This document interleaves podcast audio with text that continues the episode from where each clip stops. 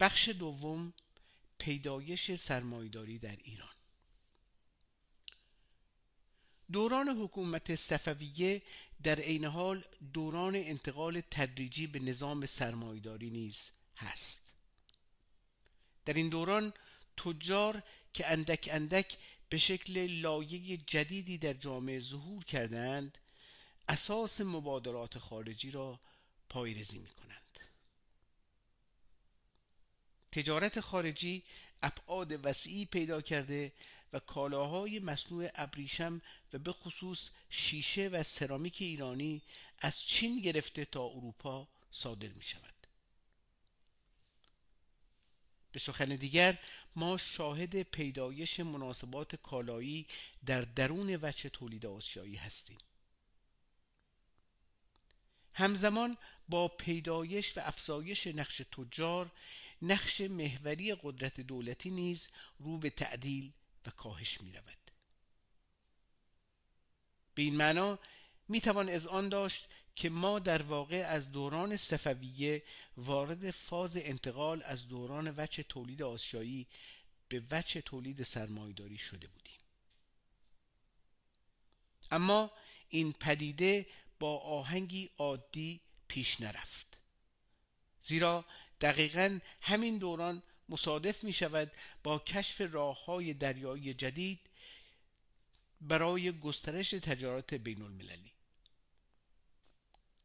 دور زدن دماغی امید توسط کشتی های اروپایی عمدتا هلندی، پرتغالی، اسپانیایی و انگلیسی و کشف آمریکا و دسترسی به هندوستان و چین.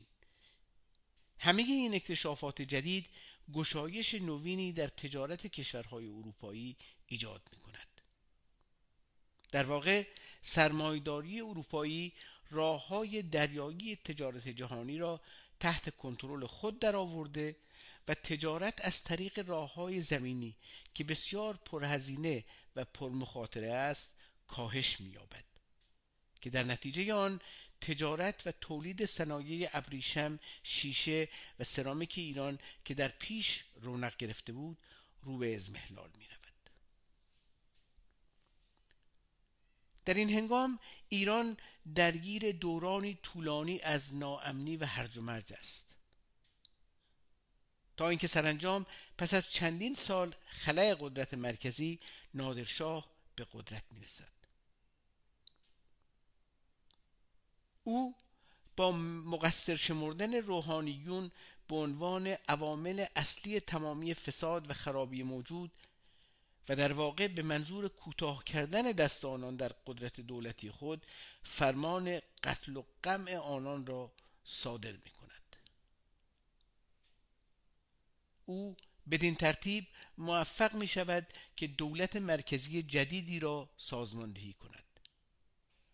اما این دولت مرکزی از قدرت چندانی برخوردار نیست در این میان قدرت نظامی کشورهای اروپایی مانند انگلستان، هلند، پرتغال و اسپانیا در سطح جهانی افزایش یافته و آنان را مبدل به نیروی نظامی عمده می کند که کنترل راه های دریایی را در اختیار گرفتند. در این دوران های پرتغالی و انگلیسی در خلیج فارس مستقر شده بودند و دخالتگری نظامی و سیاسی آنان به خصوص های دولت انگلیس نقش دولت مرکزی در ایران را تضعیف کرده بود. وچه تولید آسیایی پس از کریم خان زند دوره از هرج و مرج و از همپاشی دستگاه دولتی را تجربه کرد. و روحانیت تا حدود زیادی اعتبار و قدرت خود را از دست داد. اما مجددا در دوره قاجار آنان به مناسب قدرت گمارده شدند. بخش عظیمی از روحانیون که در دوره تهاجمات نادرشاه به عراق فرار کرده بودند در دوره قاجار مجددا به ایران بازگشتند. محمد شاه قاجار به هنگام تاجگذاری از پذیرش تاج نادری امتناع کرده و گفت که به جای آن شمشیر شاه اسماعیل صفوی را به کمر میبندد که این به معنای تلویحی کرنش در مقابل روحانیت و دلجویی از آنان به حساب می آمد.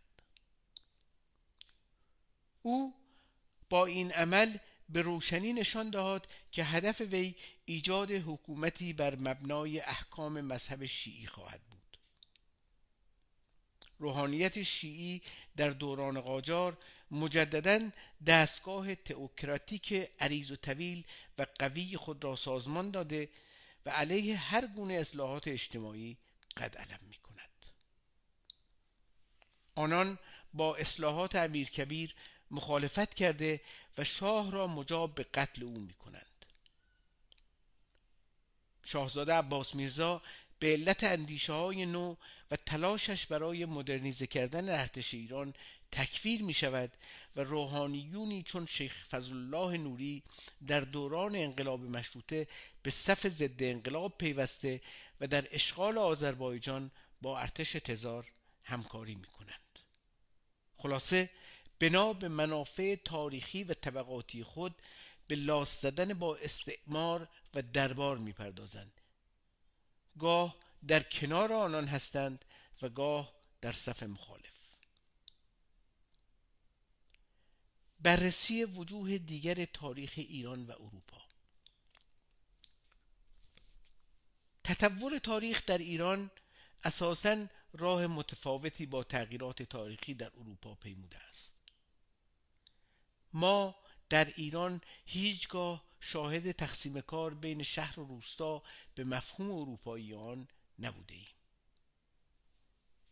البته در ایران نیز شهرها شکل گرفتند اما این شکلگیری نه بر اساس تقسیم کار بین تولید صنعتی و پیشوران و تولید کشاورزی و کشاورزان بلکه بر مبنای نیاز قرارگاهی برای تجمع و تمرکز بروکراسی نظامی اداری و یا اتراقگاهی بر سر راه های تجاری مثلا شهرهای مسیر جاده ابریشم معروف ساخته شدند. در شهرهای ایران نیز پیشور و صنعتگر وجود داشت.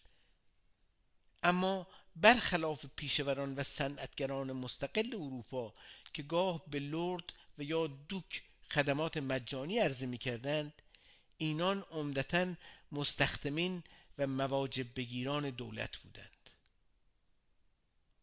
مبادله بین شهر و روستا صورت نمی گرفت روستاها خودکفا بوده و برای قرنها تغییری در آن رخ نمی‌داد.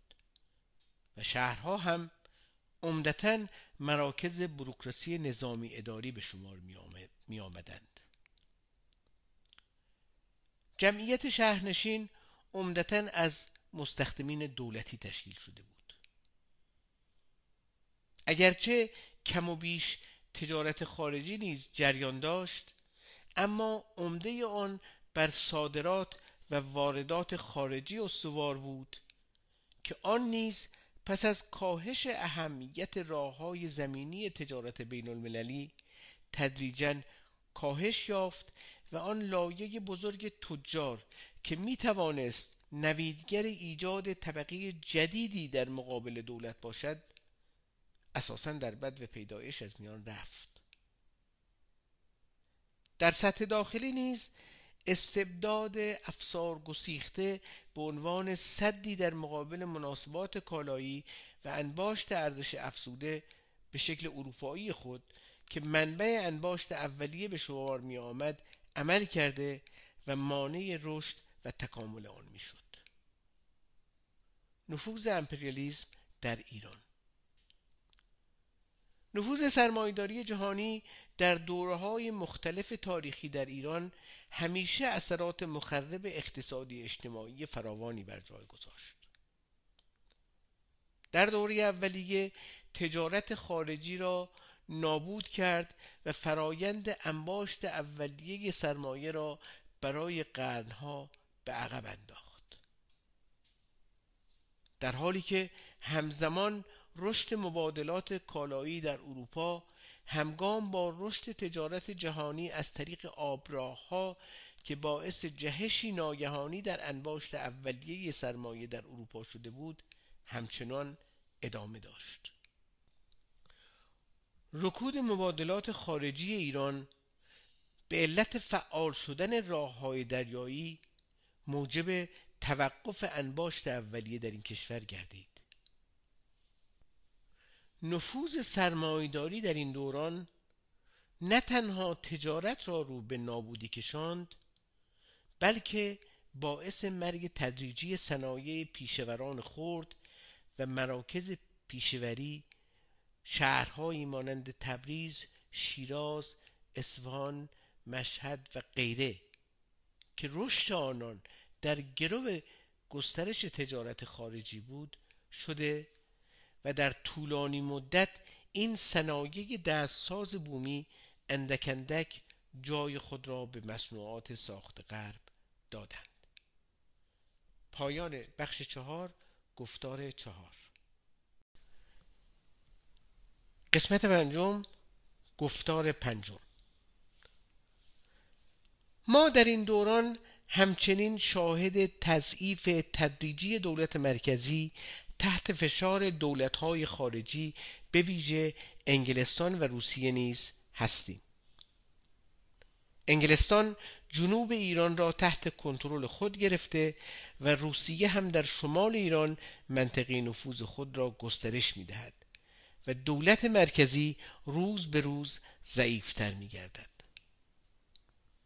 ضعف دولت مرکزی قدرتگیری تیولداران و حکام محلی سابق یعنی کسانی که خراج جمع آوری می کردند تصریح کرده و زمینه های شکلگیری مالکیت ارزی را برای نخستین بار در تاریخ ایران فراهم می کند. به سخن دیگر تیولداران مبدل به مالکین زمین ها می شوند و به این ترتیب ما برای نخستین بار در تاریخ مالکیت ارزی در ایران را می بینیم. ویژگی مالکیت در دوره قاجار ظهور مالکی نیست که خود در شهرها زندگی می کردند و در نقاطی دیگر صاحب زمین های بزرگ بودند آنان هیچ گونه ارتباط نزدیک با زمین نداشته یا قدرت سیاسی خود را بر منطقه اعمال نکرده و حتی گاه دهقانان این مالکان جدید را نمی شناختند. ارتباط این زمینداران با زمین و کارگران آن صرفا در دریافت مالیات ها و خراج زمین خلاصه می شد. این ویژگی نیز قابل قیاس با زمینداران دوران فودالیزم در اروپا نیست آنان در مرکز قلمرو خود برج و بارو داشته و مستقل از حکومت مرکزی بر این منطقه حکمرانی می کردند. اقتصاد پولی در ایران به تدریج در این دوره شکل می گیرد. اما اقتصاد پولی بدون وجود مناسبات سرمایه این شکل از اقتصاد پولی به سرعت وارد بحرانهای شدید اقتصادی می شود استثمار توده ها با شدت اعمال می شود اما گردش پول و انباشت سرمایه و سرمایه گذاری مجدد وجود ندارد. این بحران ها خشم و اعتراضات توده ای را به دنبال می آورد انقلاب مشروطیت و باستابان انقلاب مشروطه در واقع انقلابی بود که می توانست قدرت دولت استبدادی قاجار را به زیر کشد و دست مذهب را برای همیشه کوتاه کند. این انقلاب می توانست دست قدرت های خارجی را کوتاه کرده و وحدت ملی را در ایران پایریزی نماید. در ادبیات این دوران همانند ادبیات دوران انقلابات بورژوا دموکراتیک اروپا یکی از مطالبات محوری وحدت ملی بود.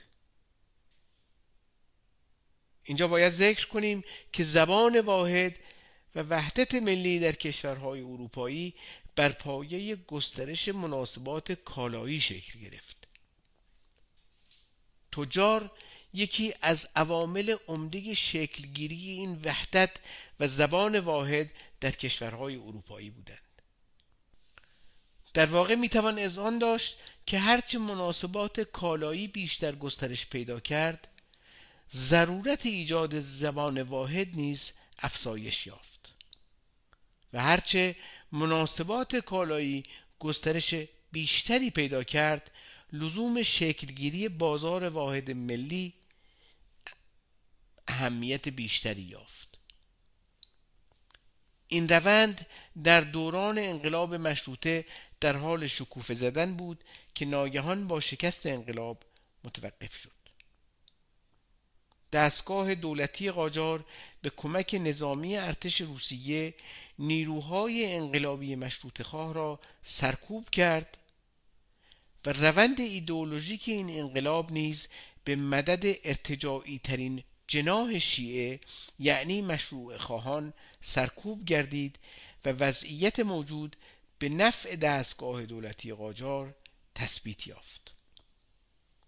به سخن دیگر دولت به کمک نیروهای نظامی سرمایداری اروپایی و جناهی از روحانیت شیعه روند وحدت ملی را مسدود کرد. با رجوعی به ادبیات انقلاب مشروطه می توان به روشنی دریافت که این وحدت ملی در حال شکلگیری بود. مردم در شهرهایی مانند اصفهان، تبریز و دیگر نقاط ایران انجمنهای محلی تأسیس کرده بودند. انجمنها در مکاتبات درونی یکدیگر را ملت خطاب کرده و پیام وحدت میفرستادند. مشابه این دو جناح مذهبی شیعه یعنی روحانیت مشروط خواه و ملایان مشروع خواه را می‌توان در دوران رشد سرمایهداری اروپا هم مشاهده کرد. در آنجا پروتستانیزم نمایندگی مذهب مسیحی سرمایداری را بر عهده داشت و کاتولیسیزم معرف مذهب مسیحی فرماسیون قبلی یعنی فئودالیزم بود. اما اگر در آنجا با رشد سرمایداری نهایتا پروتستانیزم بر کاتولیزم غلبه کرد در ایران با شکست انقلاب مشروطه متحجرین و مشروط خواهان یعنی طرفداران مناسبات زمینداری مناسباتی که توسط دولت مرکزی قاجار حمایت و حفاظت می‌شد پیروز شدند. دوران رضاشاه و انقلاب اکتبر 1917 این دوران مصادف است با کشف گسترده و استخراج صنعتی نفت در کرانه های ایرانی خلیج فارس. همچنین دورانی که این طلای سیاه ارزش ویژه خود را در جریان جنگ جهانی اول به اثبات رسانده و اهمیت جهانی یافته است. البته انگلستان پیش از آغاز استخراج صنعتی نفت ایران در منطقی که امروز به نام عربستان سعودی می‌شناسیم مشغول بهره برداری از منابع نفتی شده بود در نتیجه کارشناسان امور نفتی در منطقه حضور داشته و مناطق اطراف صفره های نفتی عربستان را جستجو می کردند. اسنادی که پس از انقلاب اکتبر 1917 توسط لنین افشا شد نشان می دهد که دولت های انگلیس و روسیه طی قراردادی محرمانه عملا ایران را بین خود تقسیم کرده بودند طبق این قرارداد شمال ایران به روسیه واگذار شد و منطقه جنوب تحت نفوذ انگلستان قرار گرفت قدرت دولت به منطقه مرکزی ایران محدود می ماند. با این احوال اگرچه قرار بود که پس از این تقسیم دولت مرکزی به حال خود رها شود اما در عمل هر دو دولت انگلیس و روسیه تلاش می‌کردند که دامنه نفوذ خود را در دربار گسترش دهند. دربار مرکز توطعه چینی های اینان بود. بخشی از وزرا و درباریان از مطامع روسیه پشتیبانی می‌کردند و بخشی دیگر سنگ منافع انگلیس ها را به سینه میکوبیدند. در واقع آن دو نقشی به جز تضعیف قدرت دولت مرکزی در جهت تقویت منافع خودشان بازی نمی‌کردند. این نیروها در مناطق نفوذ خود ارتش و سیستم اداری ویژه خود را داشتند. مستشاران روسی به شمال اعزام می شدند و کلونل ها و سربازان انگلیسی در جنوب جولان می دادند. در این میان حکام محلی که در واقع همان تیولداران و زمینداران بزرگ بودند طرف یکی از آن دو را گرفته و تحت حمایت آنان به تاخت و تاز در منطقه می پرداختند. ارتش روسیه پس از انقلاب اکتبر 1917 به دستور حکومت شوراها خاک ایران را ترک کرده و حزب کمونیست به دستور لنین به صورت یک طرفه قرارداد محرمانی فوق را ملغا اعلام کرد. اما ارتش قزاق طرفدار تزار نیکولای مخلو همچنان در ایران باقی ماند. رضاخان یکی از دست پروردگان همین ارتش بود. او از درون ارتش ضد انقلابی قزاق ظهور کرد.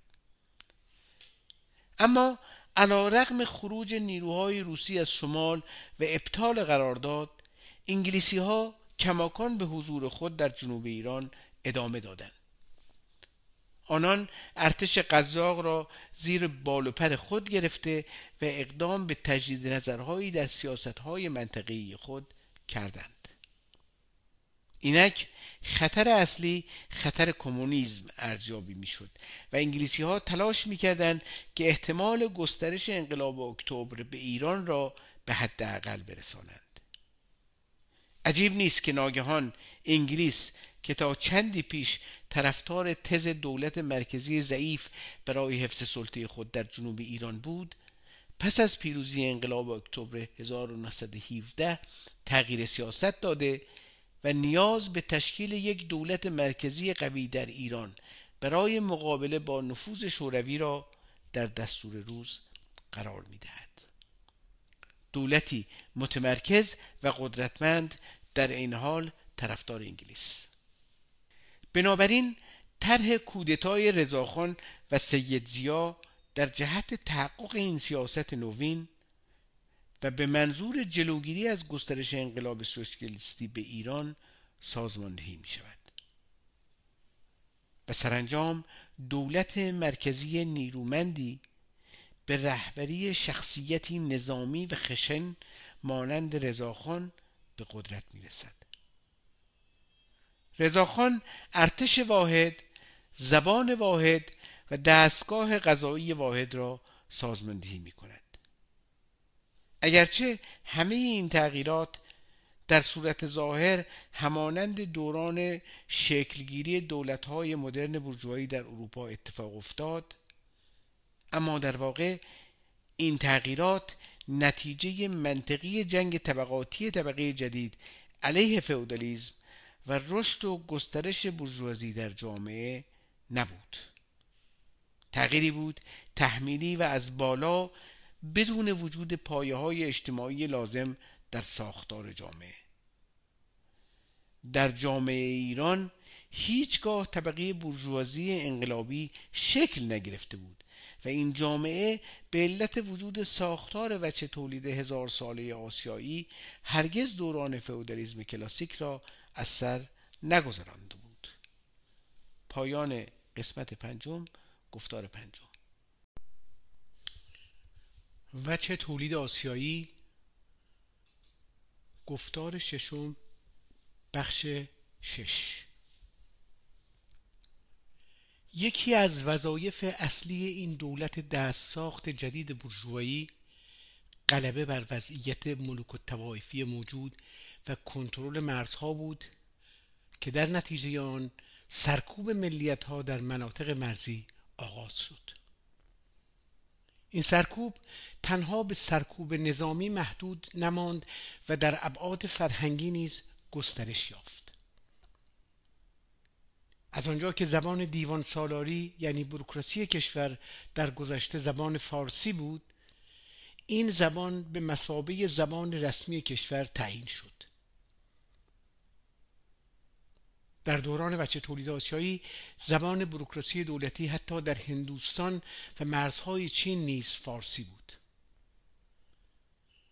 بنابراین استدلال میبایست تمام مناطق مرزی نظیر کردستان، آذربایجان، بلوچستان، ترکمنستان و غیره که ملیت‌های مختلف با زبانها و پیوندهای تاریخی متفاوت برای هزاران سال در آن زیست کرده بودند اینک تغییر زمان داده و به فارسی بنویسند و سخن بگویند. تخطی از این فرمان سرکوب شدید توسط دولت مرکزی را به ارمغان می آورد زبان مدارس و ادارات به اجبار به فارسی تغییر می کند و دولت مرکزی هنگام اجرای همه این اقدامات حمایت انگلیسی ها را پشت سر خود دارد.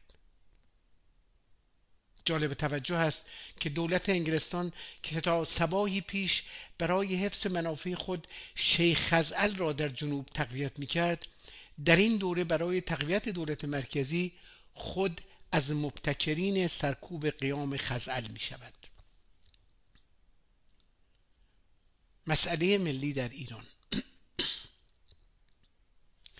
همچنان که در پیش گفتیم مفهوم ملت در اروپا پس از طی پروسه طولانی رشد مناسبات کالایی ایجاد بازار واحد ملی و زبان واحد و سرانجام تشکیل دولت ملی شکل گرفت. اما این روند در ایران به علت قلبه طولانی و چه تولید آسیایی بر مناسبات تولید تا دوره امپریالیزم صورت نپذیرفت. این مناسبات برای اولین بار در دوره رضاشاه آن هم از بالا و به زور قوای نظامی و حمایت نظامی و سیاسی امپریالیزم بر جامعه ایران تحمیل شد. مسلما این پروسه جبر و زوری که بدون در نظر گرفتن نیاز وحدت ملی بر اساس زبان، فرهنگ و محدوده جغرافیایی در صدد تشکیل یک دولت فراگیر ملی تحت سلطه فارسا بود منجر به تقویت احساسات ناسیونالیستی در درون ملل تحت ستم می‌شد. مللی که زبان، فرهنگ و دیگر وابستگی های قومی آنان به شدت سرکوب و انکار شده و اقتصاد آنان در سطح ناظری نگاه داشته شده است. آنان از نظر نظامی تحت کنترل قرار می گرفتند مناطق سکوت آنان، سکونت آنان بیشتر به شهرک های اشغالی شباهت داشت. این ملل از حق شرکت در تصمیم گیری های مربوط به خود محروم بود و سیاست های اقتصادی و اجتماعی آنان از مرکز تعیین می شد چون این وحدت ملی معنای عینی پدیده ستم ملی بود. ستمی هنوز بر اساس ایده کهن استبداد آسیایی. اما این بار در پوسته یک دولت مدرن برجوایی که توسط امپریالیزم بر جامعه تحمیل شده است. دولت مدرن سرمایداری و نقش روحانیت. همان گونه که گفتیم این دولت دست ساخت امپریالیزم از همان ابتدا بر پایه سرکوب بنا گذاشته شد. و نقش آن بر پایه ایرانی بر پایه ایرانی متحد یا بهتر است بگوییم برقراری یک وحدت ملی اجباری تعیین شده بود. این دولت علاوه بر سرکوب ملل تحت ستم وظیفه مبارزه بر علیه هر گونه حرکت مستقل کارگران و زحمتکشان را نیز بر عهده داشت. این دوران همچنین شاهد شکوفایی مالکیت ارزی در اکثر نقاط ایران به شمار می آید. رضاخان خود با تصرف جبری زمین ها به ویژه در مازندران و گیلان مبدل به یکی از بزرگترین ملاکان ایران می شود. به سخن دیگر فردی که با قصد ایجاد جامعه مدرن برجوایی و مدرنیزم در ایران پا به میدان گذاشته بود خود تبدیل به بزرگترین ملاک کشور شده و نشان می‌دهد که تا چه اندازه ماهیت چنین دولت برجوایی ساختگی و تقلبی است. ما در این دوره شاهد پدیده جدید دیگری نیز هستیم. روحانیون که در گذشته گاه زائده دربار و درباریان بودند و گاه تا حد مخالفت جدی و علنی با آن پیش می‌رفتند. اینک تنها به لایه انگلی تحت نظارت و کنترل دولت مرکزی تبدیل شدند. آنان نه تنها ضعیف و رانده نشدند بلکه تقویت شدند و امکاناتی کنترل شده و محدود مانند درآمد اوقاف به آنان اختصاص یافت. تا ساکت بمانند و منتظر بنشینند تا در زمان لازم به نجات دستگاه حاکمیت بشتابند بدین ترتیب رضاشاه طی این دوره نه تنها توانست دستگاه قضایی آموزشی و مالیاتی مدرن خود را سازمان دهد بلکه کنترل روحانیت شیعه را نیز در دست گرفت. جامعه چه در این دوره و چه در دوران سلطنت محمد رضا شاه شاهد افزایش تعداد روحانیون و ملاها در سطح کشور است. اما این نقش به مرور زمان تغییر می‌یابد. اینک آنان دیگر چون گذشته به مسابه دلالان حکومت‌های محلی عمل نمی‌کردند. آنان منابع درآمد ویژه خود املاک موقوفه و مساجد و تکایای محلی را داشتند که معالا این منابع مالی منجر به کسب قدرت بیشتر و استقلال گسترده تری می شد. قدرت و استقلالی که آنان را قادر می ساخت تا در پاری از موارد برای گرفتن امتیازات بیشتر از هیئت حاکمه مخالفت کرده و به چانه زنی بنشینند این پدیده باعث شد که در دوره رضاشاه قشر روحانیت چندین بار مورد تهاجم قرار بگیرد. اما با توجه به ماهیت انگلیش آنان توانستند از سرکوب ها جان به در برده و به حیات خود ادامه دهند. آنان هیچگاه نابود نشدند. سرکوب معمولا موقت بود و آنان پس از مدتی در زمان مناسب مجددا سر برمی آوردند. پس از سرنگونی رضاشاه و اشغال ایران توسط متفقین روحانیون مجددا سر بلند کردند. دوران اولیه سلطنت محمد رضا شاه نشان داد که دستگاه روحانیت شیعه نه تنها در خلال سرکوب رضاخانی از بین نرفت بلکه به مراتب قویتر و نیرومندتر هم شده است. این بار دستگاه روحانیت شیعه به عنوان شریکی برابر برای سرکوب کودتای 28 مرداد 1332 به کمک شاه آمد. در واقع همکاری مستقیم روحانیت مشخصا آیت الله کاشانی بود که کودتای منجر به بازگشت مجدد شاه را به فرجام رسانید. در این دوران سرمایداری جهانی نیز وارد مرحله نوینی می شود. رجوع شود به مقاله پیدایش امپریالیزم مرحله چهارم اصل سرمایداری پسین در ادامه همین مقاله.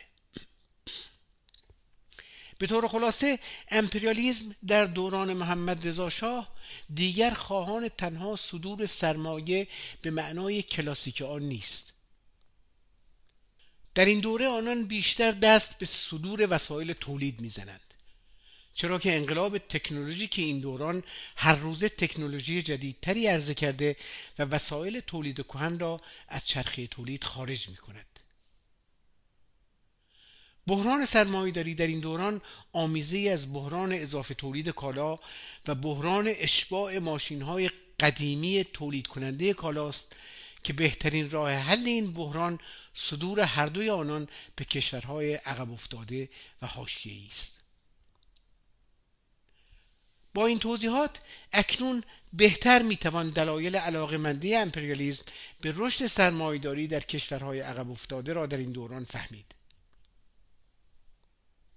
اگر آنان در گذشته تلاش می‌کردند که مناسبات سرمایداری را در سطح روابط دلالی نگاه داشته و از برجوازی داخلی تنها به عنوان عاملین خرید و فروش کالاهای تولیدی مصنوع غرب در بازار داخلی استفاده کنند اینک در صدد ارتقای آنان به سرمایداران تولید کننده داخلی به منظور استفاده از نیروی کار ارزان و افزایش ارزش اضافی همچنین خلاصی از انباشت صنایع کهنه در کشور متروپول هستند.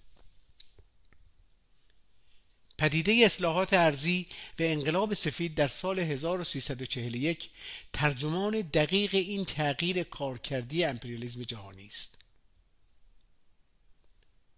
سهام کارخانجات به زمینداران سابق فروخته می شود و حکومت های محلی استانداری ها و شهرداری ها مقدمات ایجاد کارخانه ها را تسریع و تسهیل می کنند. آنان متولی آماده سازی مقدمات لازم برای جذب این وسایل تولیدی اشباع شده خارجی در ایران هستند. نگاهی گذرا به محتوای سیزده اصل رفرم انقلاب سفید شاه ثابت می کند که همه این تغییرات در خدمت هدف بالا بوده است. بدیهی است که این نوع سرمایهداری در بستر تفکرات وچه تولید آسیایی به سرعت انحصاری می شود به سخن دیگر همانند دوران تویولداری در وچه تولید آسیایی در این دوره ما شاهد خادمان دربار هستیم که امتیاز تولید بخشهایی از صنایع وسایل مصرفی مانند یخچال، بخاری، تلفن و غیره به عنوان سله خوشخدمتی خود دریافت می کنند. ظهور صد خانواده که اغلب از ایادی درباری هستند آغاز می شود. اما این بار آن تیولداران به یک باره و از بالا تبدیل به سرمایداران عمده ایران شدهاند. این امر به انحصاری شدن تولید و نهایتا اشباع سریع آن منجر می شود پایان قسمت ششم گفتار ششم. قسمت هفتم گفتار هفتم. این سرمایداری فاقد قدرت دستیابی به تکنولوژی دست اول و مستقل است. آنان خریداران تکنولوژی دست دوم یا بنجلهای غرب هستند. اگرچه انتظار می‌رفت که قیمت تولید در اینجا با توجه به سطح نازل دستمزدها پایین باشد اما به دلیل عدم وجود عوامل زیربنایی تولید و عقب ماندگی اقتصادی در سطح جامعه بسیار بالاست. دستمزد ارزان تنها بخش کوچکی از مخارج تولید را تشکیل می‌دهد. در نتیجه چون این تولیدی قابلیت رقابت در بازار جهانی را نداشته و به محدوده بازار داخلی محدود میماند و دچار بحرانهای مداوم انباش تولید و بیکاری می شود. این صنعت تنها با اتکا به زدوبندهای پشت پرده سوبسیدها و ارتش قادر به حفظ موقعیت انحصاری خود است از این رو برخلاف ظهور و قدرتگیری برجوازی در اروپا مبارزه برجوازی برای کسب حقوق دموکراتیک در جامعه ایران ابدا مطرح نیست. دولت تحمیلی پهلوی با اتکا به این مناسبات تحمیلی و بحرانزا به تدریج به سمت مدرنیزه شدن حرکت کرد. این جامعه اگرچه پیراهن مدرنیسم را برتن کرده است اما جوهره تفکر استبداد آسیایی خود را همچنان حفظ کرده و بر همان اساس عمل می کند جمهوری اسلامی نیز پس از سوار شدن بر موج انقلاب بهمن 1357 به باز همان مناسبات اما این بار با ظاهری نوین ادامه داد.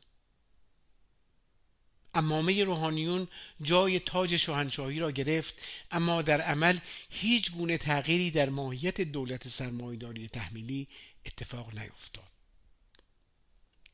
انحصارات بزرگ مانند دوره شاه هنوز در اختیار یک گروه خاص قرار گرفته و تنها تفاوت تبدیل صد خانواده دوران شاه به صد خانواده حکومت آخوند هاست آمار و اطلاعات منتشره توسط خود ارگانهای دولتی نشان می دهد که 80 درصد انحصارات تولیدی، تجاری و ساخت و ساز یا در دست آخوندها، آقازاده ها، آقازاده های حکومتی و بازاری ها و یا تحت سلطه بنیادهای وابسته به سپاه پاسداران یا دفتر رهبری است.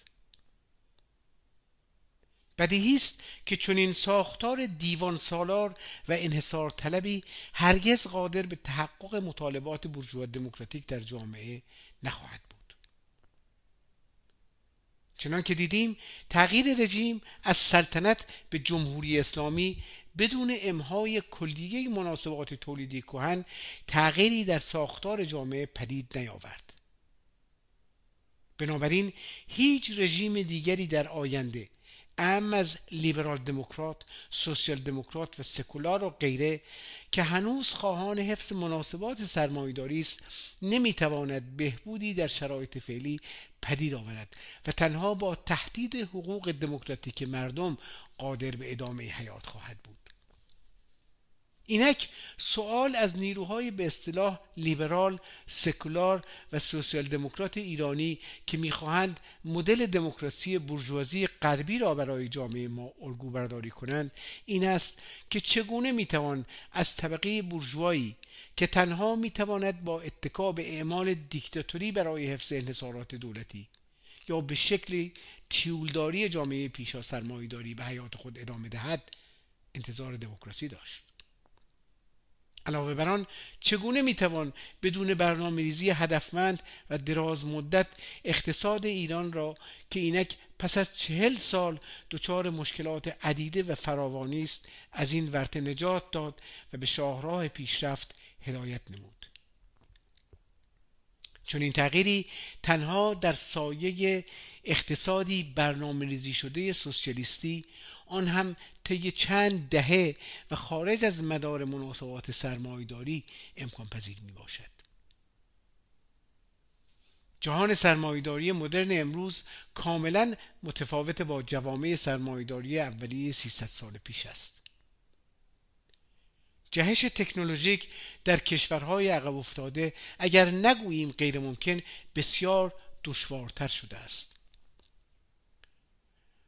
روال تکامل سرمایداری از دوک نخریسی به ماشین بخار و سپس کشف نیروی برق و اینک اصل کامپیوترها و هوش مصنوعی بیش از 300 سال به درازا کشید.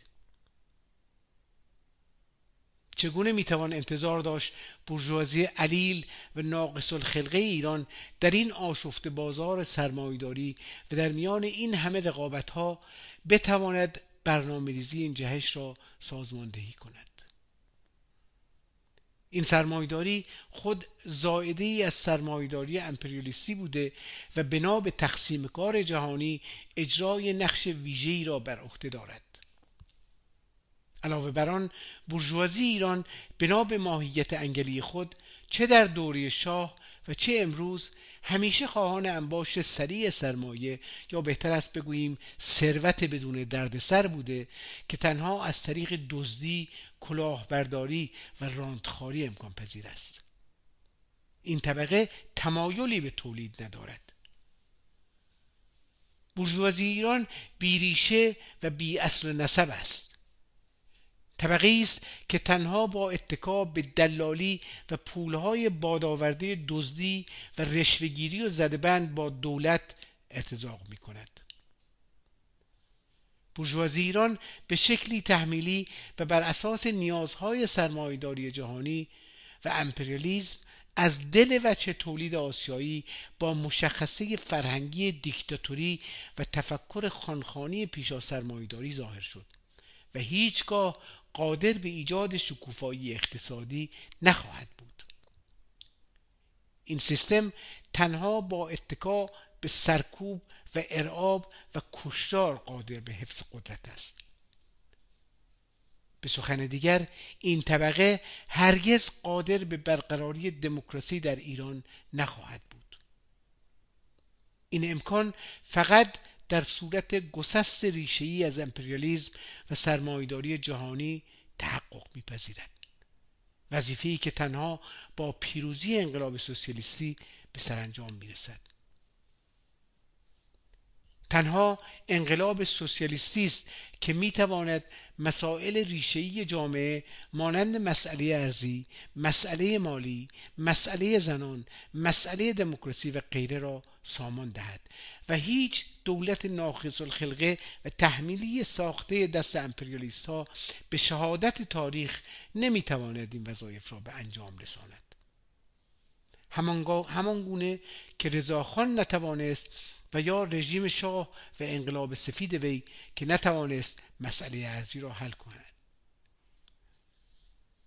اصلاحاتی که تنها به کمک حل بحران مازاد تولید و مازاد سرمایه امپریالیزم پس از جنگ جهانی دوم شتافت و آنان را نجات داد.